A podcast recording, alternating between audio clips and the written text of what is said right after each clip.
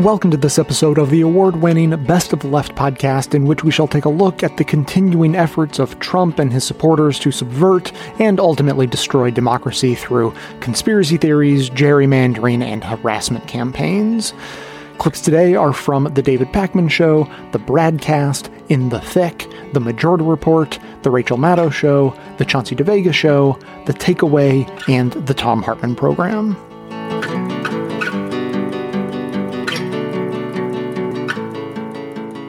Okay, if you want to get a sense of how long this election fraud stuff is going to be going on, Donald Trump just sent a letter to the Georgia Secretary of State, Brad Raffensperger, demanding that he be declared the winner of Georgia. Trump demanding that Trump be declared the winner of Georgia. Don't check your calendar. This isn't a repeat. It really is mid-September of 2021. It's not November of 2020. It's not December of 2020. It's almost October of 2021. And Donald Trump is demanding that he be given the state of Georgia in the November of 2020 election. Donald Trump sent this letter on Friday. I fully expected when I saw this headline, I thought this must be from months ago. It must have just resurfaced. Like, it can't be from now. But indeed it is. The letter is dated September 17, 2021. The letter says, "Dear Secretary Raffensperger, large-scale voter fraud, random capitalization. I still don't understand it. His followers do it too.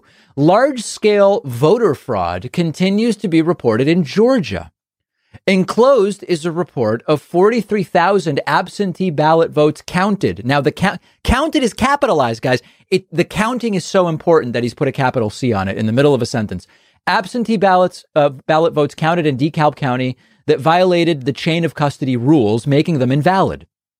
I would respectfully request that your department check this, and if true, along with many other claims of voter fraud and voter irregularities, start the process of decertifying the election or whatever the correct legal remedy is, and announce the true winner." He's saying, announce me as the winner of Georgia. It's October. "As stated to you previously, the number of false and or irregular votes is far greater than needed to change the Georgia election result. People do not understand why you and Governor Brian Kemp adamantly refuse to acknowledge the now proven facts and fight so hard that the election truth not be told. You and Governor Kemp are doing a tremendous disservice to the great state, capitalized, of Georgia, and to our capital and nation, which is systematically being destroyed by an illegitimate president and his administration. The truth must be allowed to come out. Thank you for your attention to this matter." Their argument is that because some forms were dated a few hours late, I'm interpreting what is being said here, okay? Some forms were dated a few hours late.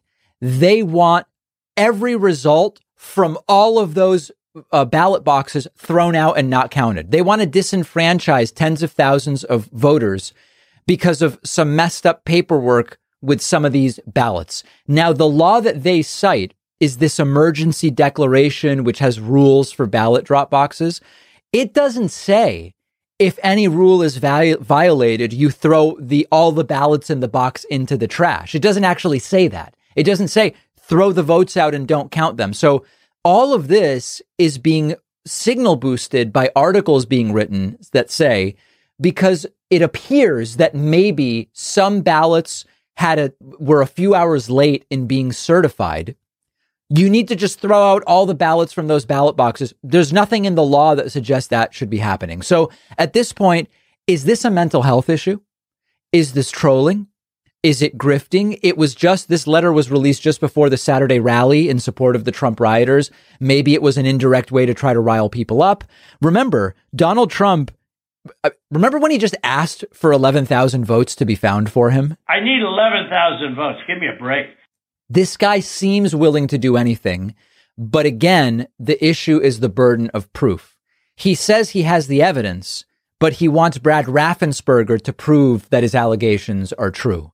What this may actually be is an attempt to preempt what increasingly seems is going to be an investigation into Trump's attempts to overturn the Georgia results. This is an article from Friday, the same day as this letter came out. "Georgia criminal probe into Trump's attempts to overturn 2020 election quietly moves forward." So this may be Trump trying to argue, look, I wasn't trying to break the law when I asked for 11,000 votes. What I meant is what I said in this letter, which is you should investigate this and you should investigate that. It's like that weaselly mafioso type speak that we've become accustomed to from Donald Trump, but a delusional letter. I was convinced this letter must be 6 months old. No, it's from Friday.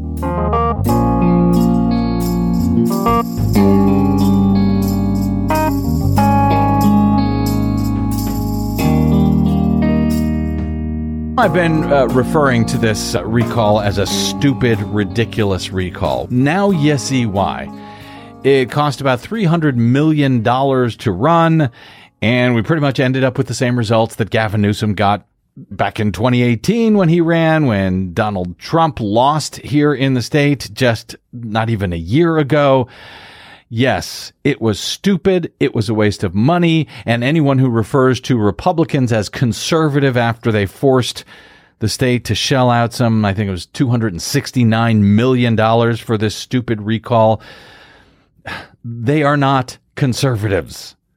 Conservatives don't waste taxpayer dollars like that, at least not real ones. Especially not when there's a re-election campaign just next year. I know. It's unbelievable.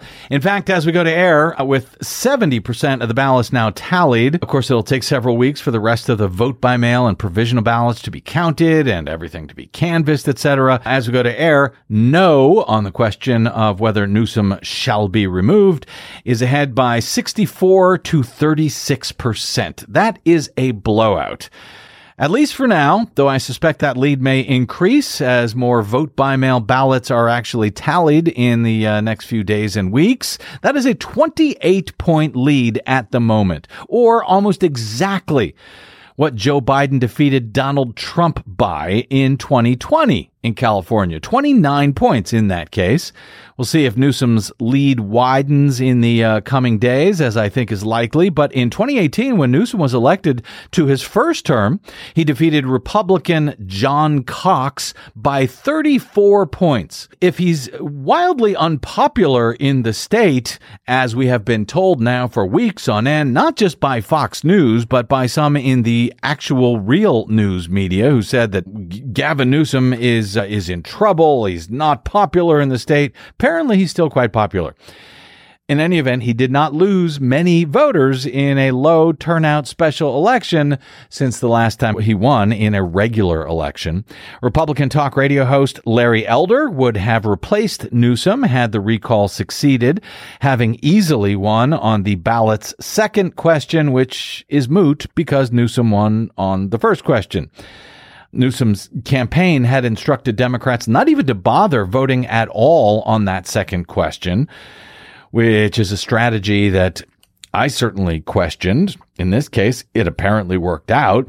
That after Elder had vowed to end all masking and vaccine mandates and basically bring the polar opposite political worldview to Sacramento, which was rejected by Californians. The recall turned on Newsom's approach to the pandemic, including mask and vaccine mandates. And Democrats cheered the outcome, says AP, as evidence that voters approve of that approach. The race was also a test of whether opposition to former President Donald Trump and his right-wing politics remain a motivating force for Democrats and independents as the party looks ahead to midterm elections next year. Republicans had hoped for proof that frustrations over months of pandemic precautions would somehow drive voters away from Democrats. Turns out it didn't, not by a long shot, at least not in a state where Democrats outnumber Republicans by nearly 2 to 1. In his brief victory remarks after the no vote to remove Newsom won the day, the governor told supporters that no is not the only thing that he wanted to focus on. Good evening.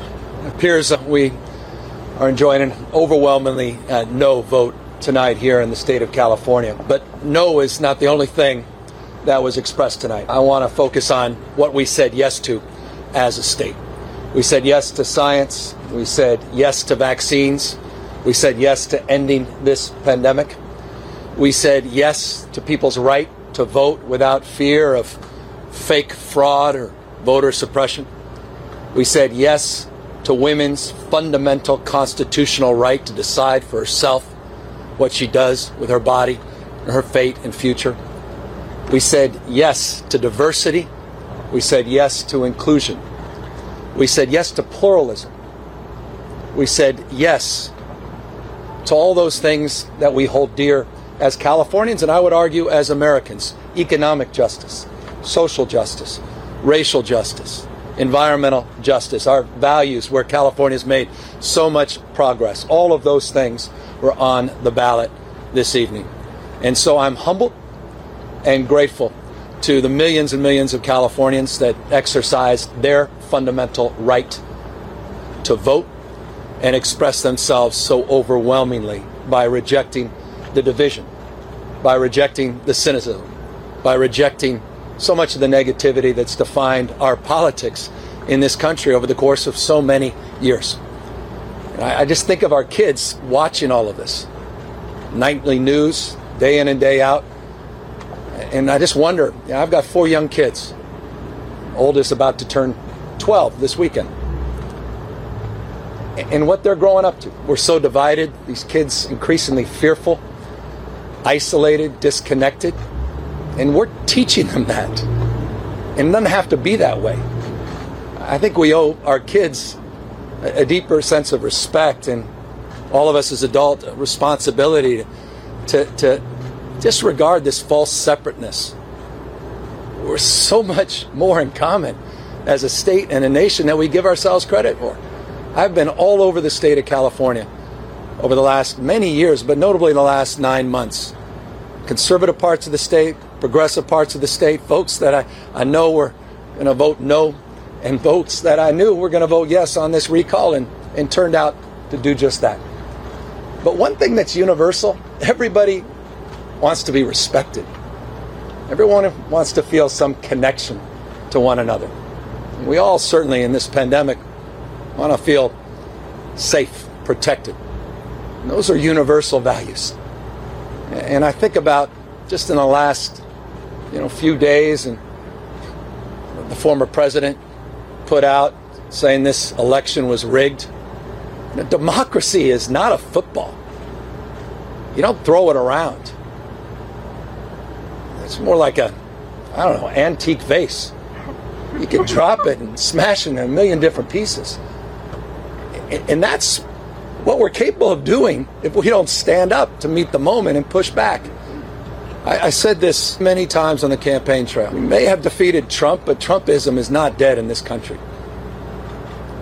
The big lie, the January 6th insurrection, all the voting suppression efforts that are happening all across this country, what's happening, the assault on fundamental rights, constitutionally protected rights of women and girls. It's a remarkable moment in our nation's history. But I'm reminded of something, a few decades ago someone told me when describing a difficult and challenging moment, said, the world is too small, our time is too short, and our wisdom is too limited to win fleeting victories at other people's expenses. And he went on to say, we must all triumph together. So in that spirit of recognizing and reconciling this moment and trying to understand what's going on, not just here in this state, but all across the United States of America, I just want to say this. Tonight, I'm humbled, grateful, but resolved in the spirit of my political hero, Robert Kennedy, to make more gentle the life of this world.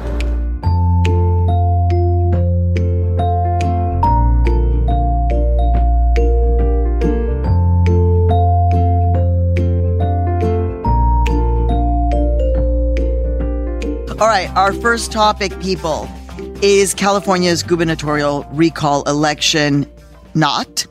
Okay, so on Tuesday, a special election was held in a GOP-led attempt to remove Governor Gavin Newsom from office, which is really interesting, right? Because we're in New York and Governor Cuomo is gone. Yeah. Ay Dios. And so on the other side of the country in California, something else happened. A resounding majority of Californians voted against the recall, effectively keeping Gavin Newsom in office.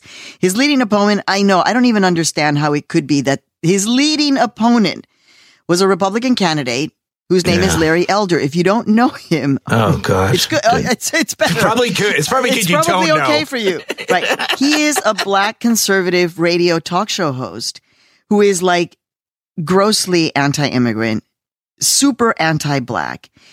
So the recall is basically like a culmination of a lot of hatred by right-wing conservatives towards Gavin Newsom. They don't like his progressive policies, period, specifically things about education and immigration. So the recall actually was in the works before the shutdown, before the pandemic. I thought it was because of the pandemic. No. So they were organizing to recall Newsom, blaming him for the rise in houselessness, for the rise in homicide, and they were criticizing his handling later of the COVID-19 pandemic. Specifically, and get this, they were pissed off because Gavin Newsom wanted mask mandates. Oh, my God. At the root of this, really, is a white supremacist, right-wing-led response to, essentially, California's progressive policies. That, by the way, we all benefit from because as goes California, then follows the rest of the country. So goes the nation. So our producer, Harshana Hatta, got on the phone with Jean Guerrero, who's an opinion columnist for the Los Angeles Times, and she's been covering the recall and white nationalism. Here's what Jean had to say. I think one of the missing pieces in the media coverage of this recall election is just how central white supremacy was in driving it and then in spelling its doom, ultimately. There's a lot of talk about how California has been a leader on climate change and on COVID response and recovery. And both of those are racial justice issues. And Californians understood that what was being attacked was a governing style that actually embraces racial justice and equal rights for all. Just within months of Newsom being elected, Fox News launched an anti-California, anti-Newsom campaign that was incredibly racially charged. They were talking about California as a, quote, third world state, renewing old ways of talking about California from the 1990s when we saw Prop 187 and all of these attacks on immigrant communities. They were talking about it as a place full of zombies in the streets, showing our largely black and brown homeless population. In fact, that problem is due to moderates and conservatives and faux progressives who resist affordable housing. It's all kinds of really apocalyptic language and tying that to progressive policies that embrace racial diversity and equal rights for everybody. I mean, if they were predicting this in the 1990s, right? Yeah. That the next century in California was going to be a disaster because of all those Mexican immigrants and all those Latinos and all those Asian people coming and all those progressives, 2021 California seems to be doing just fine. Yeah, exactly. Yeah, no, Maria, I mean, here we go again. It's, you know, although I like the zombies, if you're going to get creative, you might as well go with zombies, right? To really, like, if you want to, you know, we went from Prop 187. If we're going to zombies in 2021, then, you know, but listen, even with the success of the push to keep Newsom in office and all, you know, Larry Elder and all that crazy stuff, we do have to recognize a couple of things. Latino voters in this election made up at least 25% of all votes, and over half of those voted against the recall. But Latinos are not a monolithic group. I'm going to start turning it into a musical. And it's not Latinos are not a monolithic group. So you wouldn't be surprised, Maria, that we're also seeing reports that a majority of the Latino men who voted on the second question in the recall ballot actually chose Republican candidate Larry Elder. Surprise, surprise. I'm not surprised. That's what you call, like, machismo right there? Ugh. Like, bro, I'm going to be a macho man and I'm going to vote for the black guy who hates black people and Latinos. I'm going to vote for him. And, you know, zombies on the streets. And so basically, let's just be real. Latina women, once again, deliver, and Latino men are voting for people who believe that zombies are taking over. Sounds familiar to black men and black women leading the way. I'm just saying. But that's the point, because this is just another example of Trumpism not going away. And then also this Saturday in Washington, D.C., there's going to be a quote, "Justice for J6 rally," J6 meaning January 6th, planned by a former Trump campaign staffer, Matt Brainard, to protest the charges brought against people who rioted the Capitol, the insurrectionists, on that fateful day in January. Maria, break it down, because I don't want to turn this into like, oh, Latinos saved Gavin Newsom. People were worried that he was going to get recalled because he wasn't engaging Latinos. But then all of a sudden you find out that all these Latino dudes in California are with Larry Elder. What are your thoughts? Well, I think that the question right there is, why wasn't the Democratic Party engaging Latino and Latina voters more intensely? Yeah. I mean, come on, people. This is where it gets so frustrating, Julio, because we've been saying this for so long, and it's not rocket science. It is science, though. Yeah. Okay. Because if you look at the demographics and you look at the population, you want to be engaging Latino and Latina voters everywhere, but specifically, hello, California. So you're right. I was like, is this possible? And I was preparing myself for the worst. And on the other hand, I think you're right. What we are talking about is white supremacy. Let's name it for what it is. I've done political reporting in California way back when for America by the Numbers. And in Orange County, that used to be a Republican stronghold. Yeah. It went Democrat the last time around. California was, you know, Ronald Reagan, the Republican. It is not that anymore.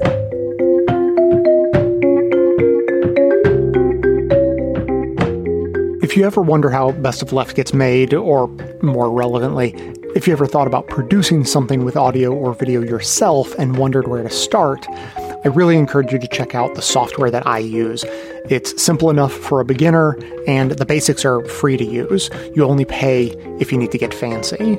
I was first attracted to the software for one feature related to how we produce our transcripts, and now it is the workhorse of the show. We put it through its paces, and it gets used constantly by myself, our producers, and the volunteer transcriptionists. It's a really innovative take on editing, bringing a whole new paradigm that makes it as easy to edit audio and video as it is to edit a Word document. So if you're thinking of doing pretty much anything with audio or video for public distribution or private use, check out the link in our show notes. If you end up signing up, we'll get a little kickback for sending you there.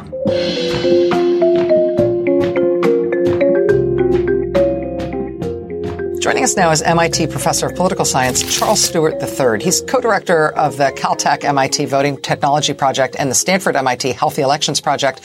Professor Stewart, it's an honor to have you with us tonight. Thanks for taking time to be here. It's great to be here. Thanks for having me. Let me just first ask you if I'm asking the right questions and looking at the right universe of concerns. The kind of framing that I've put on this and the way that I've set this up, do you think that's the right way to look at it? There's a big concern here, which is the undermining of American democracy. And look, it's a commonplace, but it's fundamentally important to note that we're a nation of laws, not of people. And we have ways of running elections. And those are set in stone. And we run elections by those laws. And we've done this for hundreds of years, a couple hundred years. And that's how democracies work, especially American democracies work.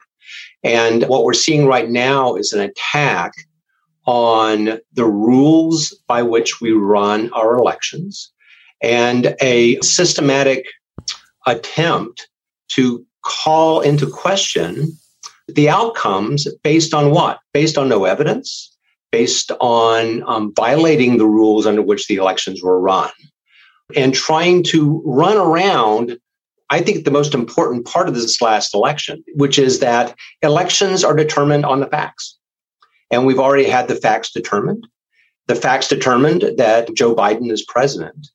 And this current set of audits, at best that are reviews, I don't know what they really are. They're not set at the facts because the facts have been established. So they're really oriented around creating confusion in the minds of a set of voters who are looking to political leaders for assurance about the nature of democracy, and they're not getting that assurance, and that's a big problem, totally big problem.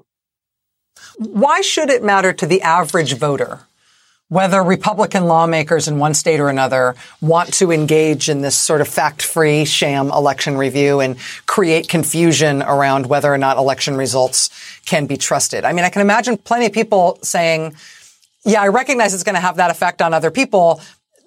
Thinking people are not going to believe in the results of these weird partisan review exercises. The people who are going to be persuaded by whatever's announced as the result of these things, they were ready to believe anything anyway. What's the danger here? These are people who are already willing to be deluded or to just lie about what's going on. Well, you know, I think the danger is something that's oftentimes overlooked, that democracy is, you know, it depends on the trust of the people, but it also depends on election officials and the courts and the people in charge to do their jobs and do their job according to the law. And doing that is a meticulous, fact-based process that's really hard to do. It takes a lot of energy and you're not paid a whole lot for it.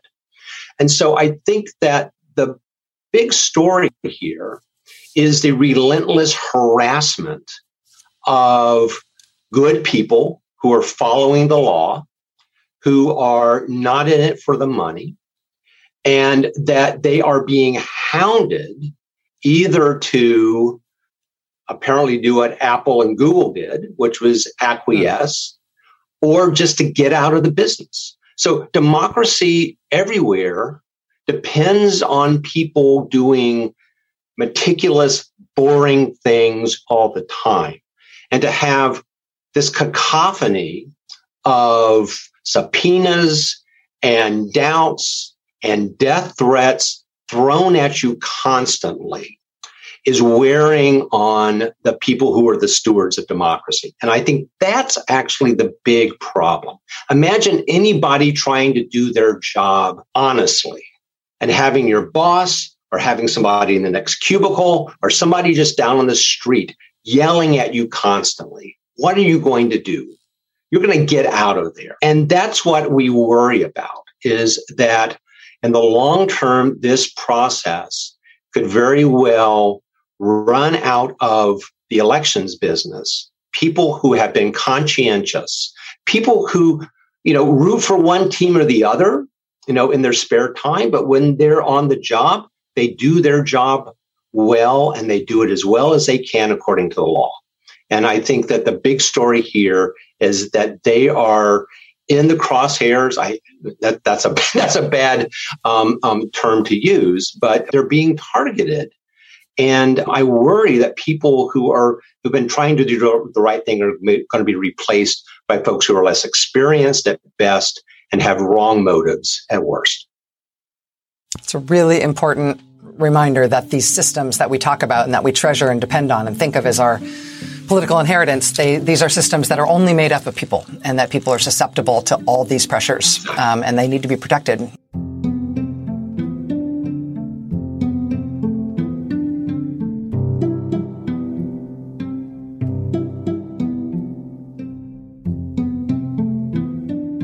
You and I have spoken, I think, multiple times over the past several years, starting with your book, Radeft, which talked about the redistricting strategy of the Republican Party and how it was injected with steroids. I hate to use this type of vernacular, but it was injected with steroids. It was basically the technological ability changed the entire ball game back in 2010. So let's start and work our way backwards a little bit. Let's talk about, you know, where we are in terms of the Democrats and the Republicans and how tenuous the Democrats have in terms of a majority in this country, and what kind of swing will actually change the balance of power in the House at the very least. You're right. Democrats have this control in Washington right now. They have the White House and they have both branches of Congress, but their control of the U.S. Senate is 50-50 and based on a tiebreaker by the vice president. And their control of the U.S. House is a slender 5-seat majority. And that is despite the fact that Democratic candidates for the U.S. House in 2021, 4.7 million more votes nationwide than Republican candidates. That is a really large bulge there. And so when you go back to the previous time that victory was as large as that, you have to look at the Republican victory back in 2014 when they won by a margin of about 4.4 million votes. That turned into 247 seats. So I think really what you see here is that Democrats have to win by huge majorities, even to have slender advantages in the number of seats that they hold. And Republicans can win much bigger majorities when they win, but they can also hold on to power even with fewer votes. And that's what's got to scare Democrats as they head into 2022. I just want to sit with this for a moment, because I think it's hard for people to conceptualize, because it seems so wrong that it's almost feels like it's impossible. And so just to be clear, Democrats won with over 4 million votes. If you add up how many people voted for Democrats for House races total across the country, 4 million people voted for someone with a D behind their name, and the Democrats have a five-seat majority right now, yes. And there's what, 223 seats, I think it is? Yes. Okay. And Republicans, when they won with a 4 million or so vote majority, they had 247 seats. They picked up 25 more seats than the Democrats. And we have a dynamic like this in Wisconsin. I always reference to Wisconsin because it's such the perfect illustration of this. And it's mind-boggling. They have redistricted in their state legislature, and Democrats won something like 55% of the vote in the Wisconsin Democrats did. And yet the Republicans control the Wisconsin Senate 60 to 40% about. I mean, these are round numbers. Even worse than that, right? Democratic candidates won 203,000 more votes in Wisconsin in 2018, and yet they won 36 of 99 seats. And so this is extraordinary. It's one thing that people, I think, understand, like the Electoral College, okay, that's anachronistic, and it was put in there to balance out, who knows? I don't buy the arguments of the Electoral College, but it is what it is. But there is no provision anywhere in any document anywhere that says one party, if they win a vast majority of the votes, still can't necessarily win, in some instances, a majority of the seats. That's what What Republicans did after they won state legislatures in 2010, in the last decade of redistricting, is they had complete control over map-making in some of the most important states in the country: Wisconsin, Pennsylvania, Michigan, Ohio, Texas, Florida, Georgia, North Carolina. These are the states that are changing. These are the states that the census data the other day that was released show continuing evolution of the demographics there. Republicans had complete control over how those state legislative and congressional maps were drawn in 2010. Republicans did not surrender a single state legislative chamber in any of those states for the last decade, even in years when Democrats won hundreds of thousands of more votes statewide.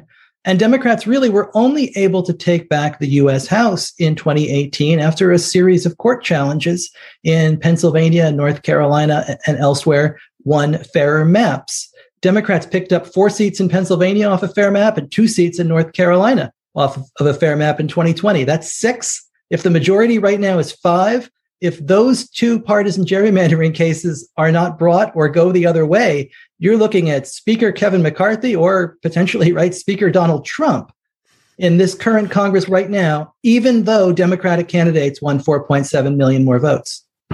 I had not realized that it was all contingent upon those seats that won, particularly that case in Pennsylvania. And we should say that case in Pennsylvania, and I don't know why, I've never been able to really fully understand, reflects the congressional districts only, not the state legislative districts. And so you still have a problem in Pennsylvania as well.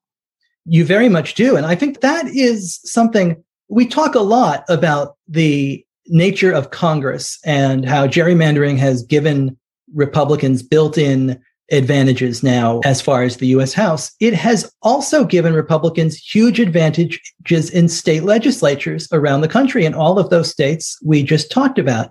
And they are using those gerrymandered advantages in state legislatures to pass aggressive voter suppression bills in some of these quickly changing, closely contested states. They're also using that power to assault labor rights, to assault reproductive rights, to ban the teaching of critical race theory in schools, to insert emergency manager laws in the state of Michigan that voters have vetoed via initiative, but lawmakers put back into place anyway. And then the emergency manager in Flint switches the water supply to the Flint River and poisons the town. All of this is gerrymandering, and all of this is the kind of deeply baked in minority rule that we are seeing a real crisis of. And as we head into this next redistricting cycle, it could get far worse.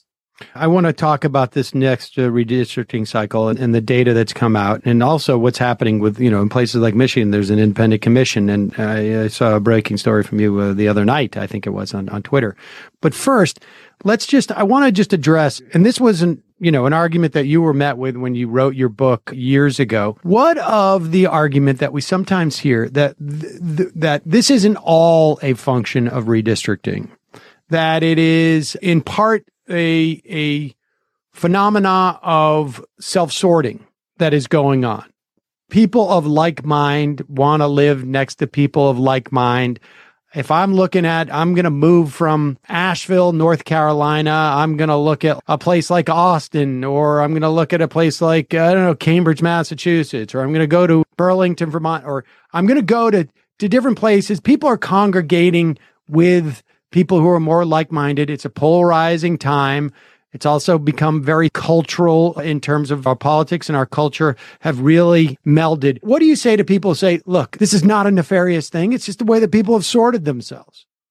There is a big sorting going on. We have sorted ourselves, but it has little or nothing to do with the advantages that Republicans have given themselves in the House and in state legislatures through redistricting.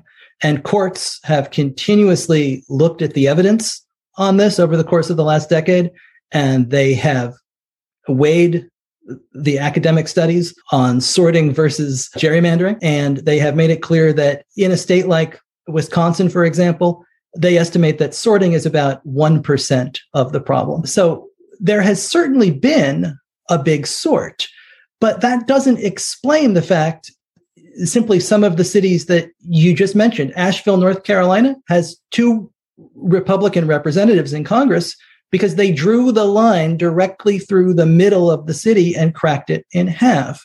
Austin, Texas is a blue oasis in the Lone Star State. It has 5 representatives, 4 Republicans, because of the way that the lines were drawn, and they pizza sliced the entire city up in order to attach a bunch of blue neighborhoods in Austin onto rural, conservative, whiter pieces of Texas. So if you look at the difference really between 2008 and 2012, I think you can really see the difference that gerrymandering makes. We depend heavily on memberships to fund the production of this show because having principles in the attention economy is bound to cost you. And that's definitely been the case for us.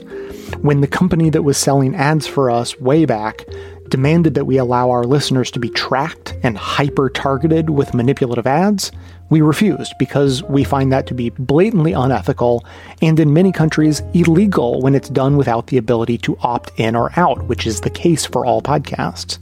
Now, because many advertisers have gotten used to being able to hyper-target podcast listeners through other less scrupulous shows, they're less willing to advertise with integrity on shows like ours. This has really been squeezing our finances and making every single supporting member we have that much more critical to our ability to produce this show. If you are a member, thank you once again. If you want to support the work we do, please consider becoming a member at bestofleft.com/support. If you'd like to advertise with integrity to our audience while protecting everyone's privacy, you can reach me directly at j@bestofleft.com. Thanks, as always, for your support.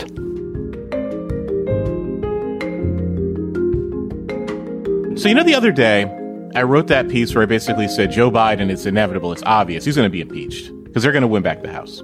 And the emails I received, I will assume from mostly Democrats, liberals, progressives are alike, I would say were more mean-spirited than anything I've received from Trumpists. And I'm reading these emails and things people were saying on Facebook and elsewhere, and you tell me if I'm using the terminology correctly. I said this looks and seems and feels like a type of narcissistic injury. That telling the truth about the situation is so upset them that it's almost personal because they're invested in a certain reality that doesn't exist. And I'm still trying to process that anger. I would think people would want to know the truth. Or what I see, the tea leaves, it's not rocket science, pointing to. But there's so much denial. How should I process this? How would you make sense of it? I think people are terrified and people are stressed out of their minds. A big part of it is that many of us, maybe even most of us, believed that if Biden did indeed win, slowly over time, things would get back to normal, whatever that means, that the threat would pass and that we could start rebuilding. And the fact that not only did that not happen, but the threat has increased, threats on all sides, threats from COVID, threats from our continuing economic crisis, threats to our way of governance, threats to our way of life. And I think that's overwhelmed a lot of people. And to be reminded of a very obvious truth that if indeed we do lose the House, it's kind of over. Overwhelms people's ability to process it because it's unbearable. You know, I find it unbearable, even though I agree with you. I don't want to believe it. I don't want to have to think about it. That should be the evil genius of the tactics on the right, the stuff that demoralizes, enervates us. You know, the chaos, the division, the anger energizes them because it's all directed at the people they hate, and they seem to be immune from it. And I mean, that's something that I think came directly from Donald. So the outcome of that, of course, is that, as you write in your piece today, people get complacent because they have to believe everything's just fine and nothing is. The idea that there are people who want to hurt you. We have all the technical language, you know, Tim Snyder, myself, others. It's not a new idea. You know, he calls it sadopopulism. I call it political sadism. And I keep wanting folk to wake up and grow the hell up. You are dealing with people who want to hurt you. You can look at the Texas Roe versus Wade, taking away people's rights to vote, putting babies in cages, unleashing the police, Donald Trump. And Donald Trump, we talked about this last time. I was trying to explain this to somebody. I said Donald Trump is permission. He's given people to be permission for their own ugly selves and to hurt people. And again, going back to denial, we keep trying to tell them, you got to grow up. These people want to hurt you. But from the Democrats down to the rank and file, it just seems like some folk, and I will exclude black and brown folk, Jewish brothers and sisters, the Roma, others. I'd say, you know, Irish brothers and sisters who know their history. Some folk know about pain, right? They know there are people who want to hurt you, Palestinian brothers and sisters, First Nations. But you've got the mass public still living this lie that is politics is normal. It's like all this stuff happening, they want you to suffer. But we keep telling people, and it just seems like it's that denial again. It's like, I don't know what else we can tell them. They're trying to hurt you, and they love it. That's really one of the reasons I wrote the book, because if we, and by we, I mean the majority, white Americans, don't start to grapple with our role and our responsibility, then how can we expect anybody else to hang in there and keep fighting? We're all exhausted to one degree or another, but you think we're exhausted?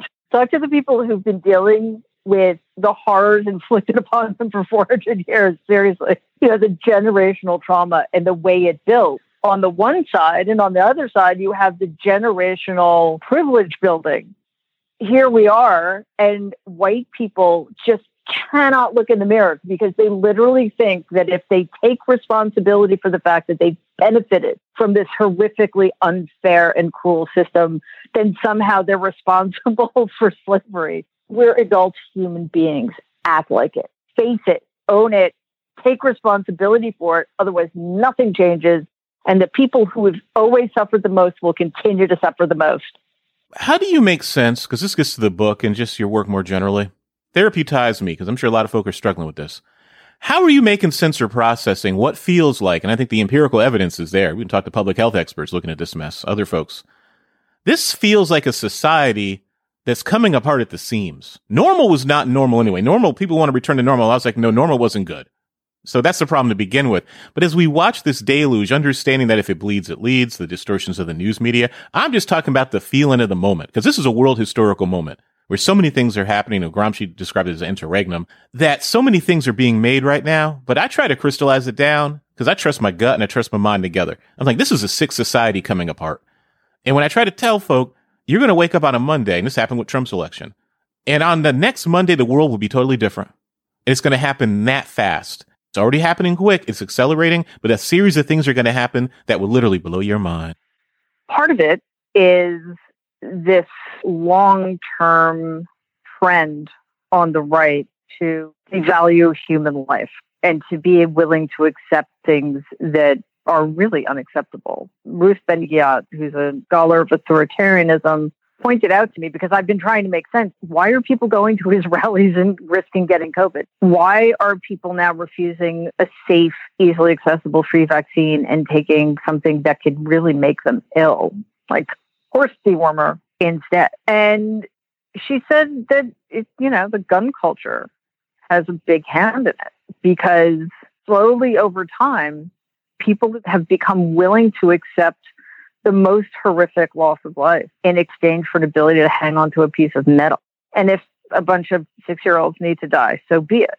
And the difference here, though, they are so much more at risk from COVID. Their children are so much more at risk from COVID that I think a line has been crossed. And it's now that in order to prove their loyalty, in order to prove that they too are worthy, they need to be willing to sacrifice their lives. And that's something he's quite good at, is on the one hand, making microaggressions against people that end up becoming very consequential. But he's also really good at getting micro concessions from people. You're at a rally and his plane is on the tarmac and he says, isn't that the most amazing, greatest, best plane you've ever seen in your life? And you couldn't care less, but you say yes, because you don't want to be rude. And next thing you know, you're willing to go to a rally in the middle of a pandemic without a mask on, standing shoulder to shoulder with unvaccinated people screaming.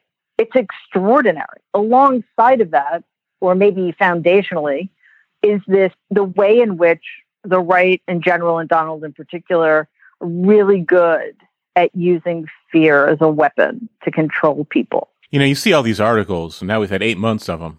Because the coup attempt didn't even slow down these folks who were desperate to return to normal, who were telling themselves all these fictions about this man and how bad the situation is. Why do you think some folks I would describe as reasonably intelligent, but profoundly either self-delusional in this regard, why did they actually think Trump would go away? Remember all those articles? People are still writing them. Why the hell did you think he would? This is collective pathology. Why would you think the man would ever stop, and why do you think his people would stop? You've studied the man, you know him. Why did they convince themselves of this? He's just the worst. He's the weakest. He's the most corrupt. He's the most cruel. He's the most vindictive.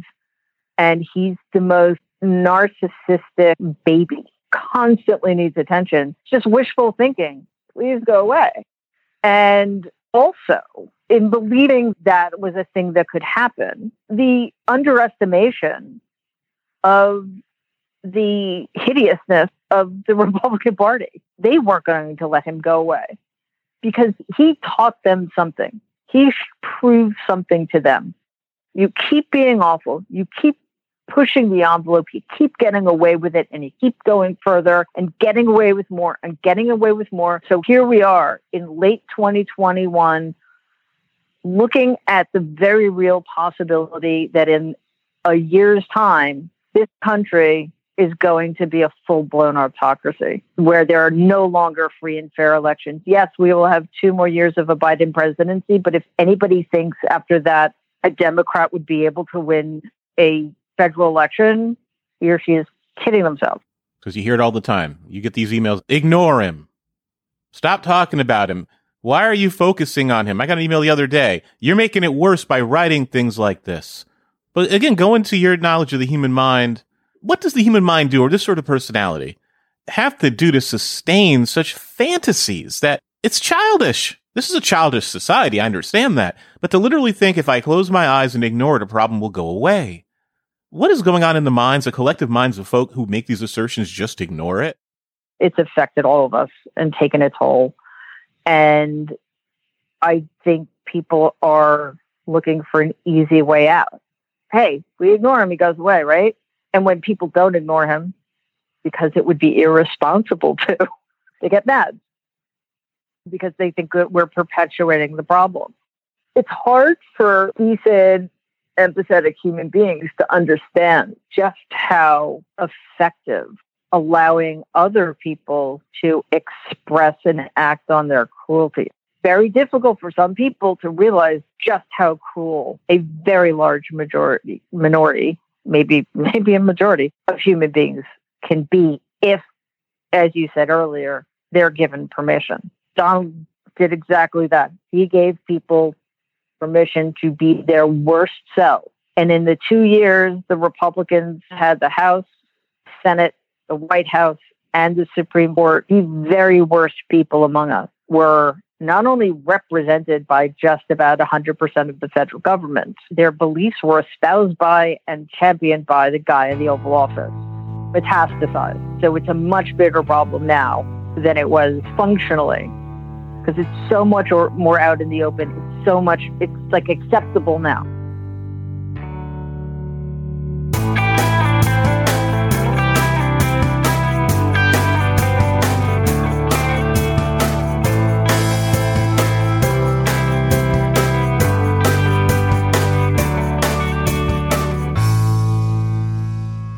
We've just heard clips today, starting with David Pakman, detailing the most recent story in the saga of Trump claiming victory in 2020. The Bradcast discussed the failed California recall. In the Thick, discussed some of the demographics of how that recall went down. The Rachel Maddow Show looked at the impacts of the ongoing harassment campaign against election workers. The Majority Report explored the details of the upcoming redistricting and impacts of gerrymandering, and the Chauncey DeVega Show discussed the collective psychology of Trump supporters and also those who desperately want to ignore him. That's what everyone heard, but members also heard bonus clips from The Takeaway getting further into the upcoming redistricting and what it would take to stop it. We published a story at Mother Jones a little while ago based on an analysis from a Democratic firm called TargetSmart that found that Republicans could pick up anywhere from 6 to 13 seats in just 4 states alone, Georgia, Florida, North Carolina, and Texas, through redistricting. So Republicans are in major control of this process, and by all indications, they're going to be very aggressive in terms of the maps that they're going to draw in these states. And the Tom Hartman Program explained another of the instances in which Trump attempted to use the Justice Department to steal the election. Tuesday afternoon, ABC News published this letter that Jeffrey Clark had written that he wanted to go out over the signature of the acting attorney general, Mr. Rosen. Clark was saying to the governor, you know, we want you to know that we think, the Department of Justice, think that there's fraud in this election. And you should call into session your legislature so that they can select alternative electors. In other words, swing your vote from Biden to Trump. You can do it. You can do it legally. It's constitutional. And that's true, by the way. To hear that and all of our bonus content delivered seamlessly into your podcast feed, sign up to support the show at bestoftheleft.com/support, or request a financial hardship membership, because we don't make a lack of funds a barrier to hearing more information.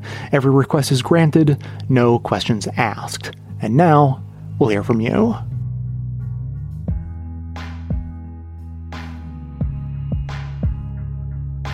Hi, Jay. This is Allison from Boulder, Colorado. So, the thing about the safe, legal, and rare thing is that it is basically slut shaming. It's all about shaming women for having an unwanted pregnancy in the first place, no matter how it happened. This is something that has really disgusted me for a long time, about how certain, mostly white male, Democrats talk. I'm really glad to finally be hearing others address it as well. Thanks for the awesome show. Hi, Jay. Maureen here from Boston. As the dust was still in the air on 9/11, 2001, I realized fearfully, that Bush II would use this, somehow, as a reason to invade Iraq. A loose network of like-minded emailers back then assembled into the 2002 equivalent of social media. We kept one another aware of backdoor political maneuverings. We wrote letters to Congress. As a spiritual person myself, I tried appealing to Bush's born-again side. I wrote to the Pope, who had declared himself against the war, asking him to visit and then stay in Baghdad because no one would bomb there with him in the way. I had been behind John Kerry until he voted for the horror and for the Patriot Act. My sister-in-law said that if Billy Graham favored the war, so did she. I stopped going to church until I realized that Episcopalians didn't agree with him. I relived the treachery and lies of Rumsfeld and Cheney and the country's headlong descent into war, in a slow-burn series about the lead-up to the war, including Ahmed Chalabi's self-serving assurances that Saddam Hussein and friends were amassing nuclear weapons, and oh, so many other terrible lies. One aspect of that war, and most others, is the influence of the defense industry. Both Rumsfeld and Cheney had financial interest there. Rachel Maddow, in her book Drift, The Unmooring of American Military Power, calls out the military-industrial complex. So does the Oliver Stone Netflix documentary The Untold History of the United States, showing how that group undermined post-World War II efforts for peace. Until we find a way to get rid of the financial incentives for elected officials, lobbyists, and rich donors, I fear we will drift from one military action to another. And, until then, our healthcare system, human services, schools, infrastructures will all be given leftovers while this country buys weapons and pays the human and financial cost of maintaining the military. Of course, sadly, there's never a recognition of the cost to countries invaded and occupied. As the bumper stickers say, I look forward to the day when schools will be fully funded and the Air Force will have to hold bake sales to buy new bombers.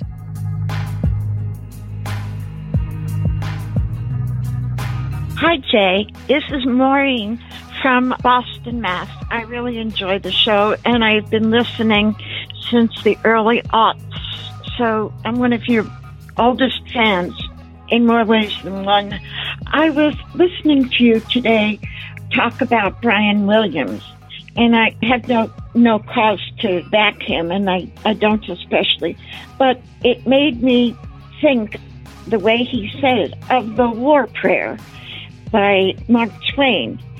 And in it, the preacher prays for the young men going out to war, and may they be victorious, and so on. And then the stranger comes in and he says, I am commissioned by God to put into words the other parts of it, the part which the pastor and you in your hearts fervently prayed silently. And it goes on and he says, oh, Lord, our Father, our young patriots, idols of our hearts. Our young patriots, idols of our hearts, go forth to battle, be thou near them. With them in spirit, we also go forth from the sweet peace of our beloved firesides to smite the foe. O Lord, our God, help us to tear their soldiers to bloody shreds with our shells. Help us to cover their smiling fields with the pale forms of their patriot dead. Help us to drown the thunder of the guns with the shrieks of their wounded writhing in pain. Help us to lay waste their humble homes with a hurricane of fire. Help us to wring the hearts of their unoffending widows with unavailing grief. Help us to turn them out, roofless with their children, to wander unfriended the wastes of their desolated land in rags and hunger and thirst, sport of the sudden flames of summer and the icy winds of winter, broken in spirit, worn with travail, imploring thee for the refuge of the grave, and denied it.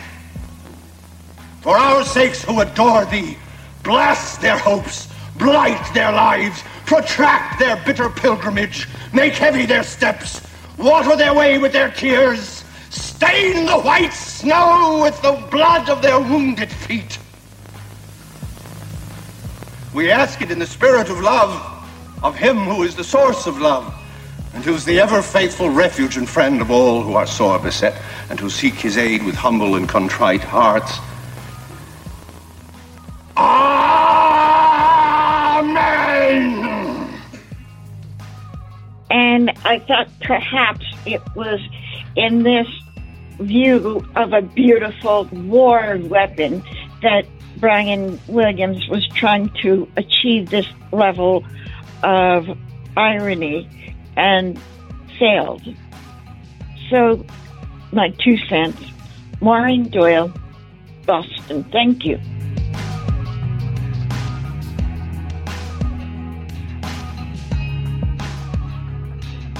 Thanks to all those who called into the voicemail line or wrote in their messages to be played as voiced mails. If you'd like to leave a comment or question of your own to be played on the show, you can record a message at 202-999-3991 or write me a message to j@bestofleft.com. Thanks to Allison and Maureen for their comments by voicemail.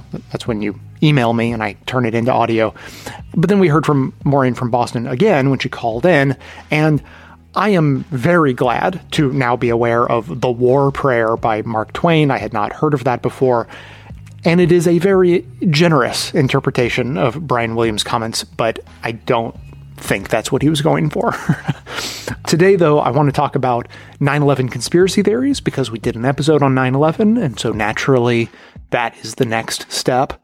The big one that comes up always is World Trade Center Building 7, and the story on that makes perfect sense to me is that debris falling from the collapse of the North Tower ignited fires on several floors in the building. Those fires burned for a long time, all throughout the middle part of the day, weakening the structure of the building.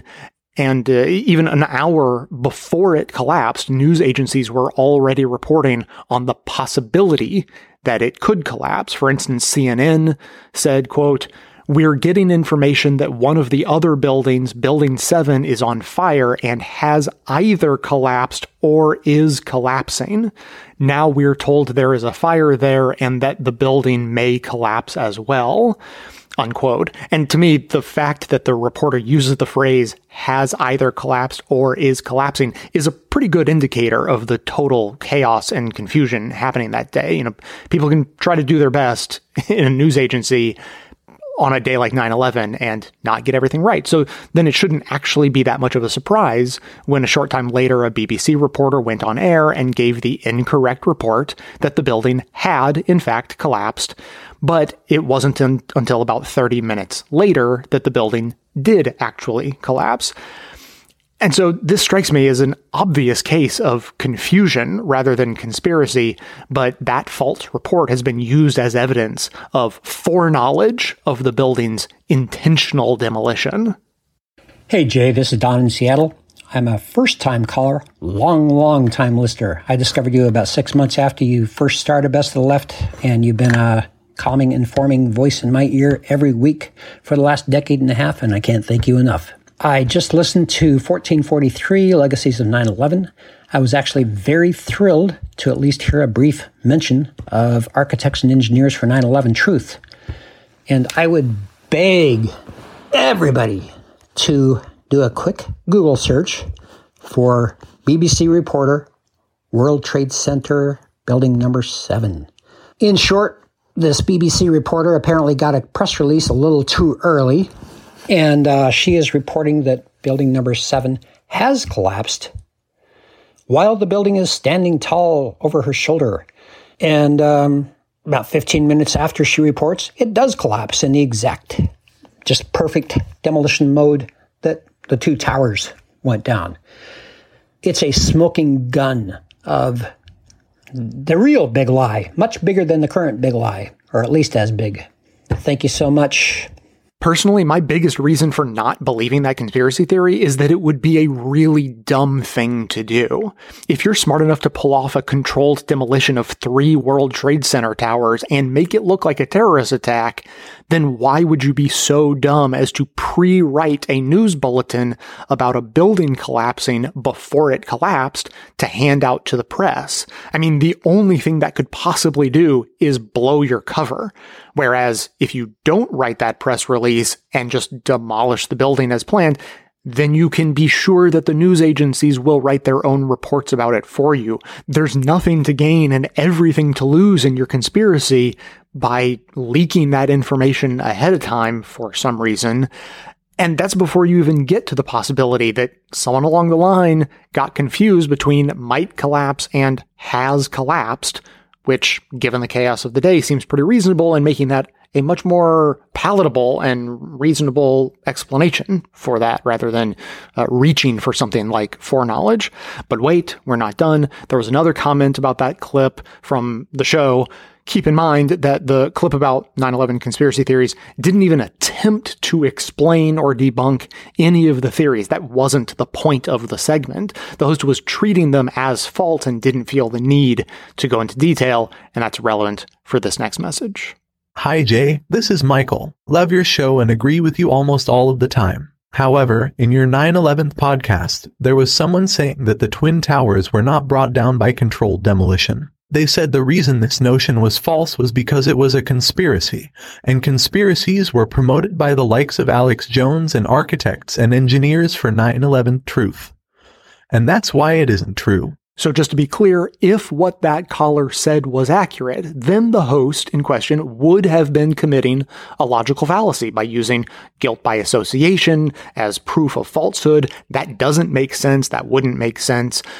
However, that is not what the host was doing, and so we actually have a case of a different logical fallacy called a straw man argument, and that's being made by the caller, which I gotta say, really doesn't help your case. Well, if a real discussion is too heavy a lift, you can make an opponent that doesn't exist. You've built a straw man. It's easy to win. Straw man. In this argument. Straw man. Oh, it's hard to trust you when you misrepresent the opposing view. But there's more. This time about accepting low levels of rigorous scientific evidence to support a conspiracy theory while requiring a much higher level of evidence to debunk it. And as a side note, a steel structure building in Tehran collapsed in 2017 due to fire. Another part of the conspiracy theory that Michael doesn't mention is that no steel structure building other than the ones that collapsed on 9/11 have ever been brought down by fire. But that is no longer true. Over the last 20 years, I have heard convincing scientific-based arguments supporting controlled demolition as the mechanism for bringing down the towers. I have never heard a real argument disputing the notion. I have searched for a scientific, peer-reviewed argument against controlled demolition, but cannot find a single one. I only want to know the truth, either way, and I continue to seek some peer-reviewed info supporting any conclusions, but have found none. Now again, just to be clear, although I may be reading between the lines a little bit, it sounds like Michael can't find a peer-reviewed report on either side of the debate to support any conclusions. And everyone should just be aware that this is a really dangerous place to be. Accepting conspiracy theories that are just generally convincing, but then requiring irrefutable, peer-reviewed, blah, blah, blah, proof to dislodge that theory. That is a path that leads to conspiracy thinking, whereas being open to differing theories and judging them on their merits while seeking hard science whenever possible is a much more balanced approach. Last clip. Do you have any credible sources about the actual mechanisms for bringing down the towers, or Building 7, which was neither hit by a plane or caught fire? Thanks. Well, we already addressed the fact that building number 7 was on fire, so that makes me wonder just how hard you've really been looking for differing perspectives to question the conspiracy theories. But if you're interested, you may want to check out the, quote, final report on the collapse of World Trade Center Building 7, Federal Building and Fire Safety Investigation of the World Trade Center Disaster, published November 20th, 2008 by the National Institute of Standards and Technology.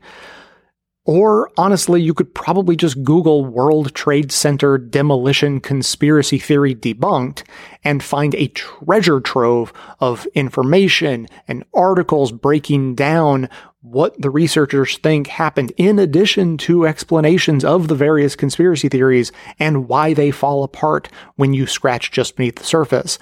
I actually find that to be a very enjoyable and enlightening activity. And I'm not just talking about 9/11. A few years ago, I went down the flat earth debunking rabbit hole, not because I needed to be convinced of the roundness of the earth, but because I found it fascinating to hear what the conspiracy theories were.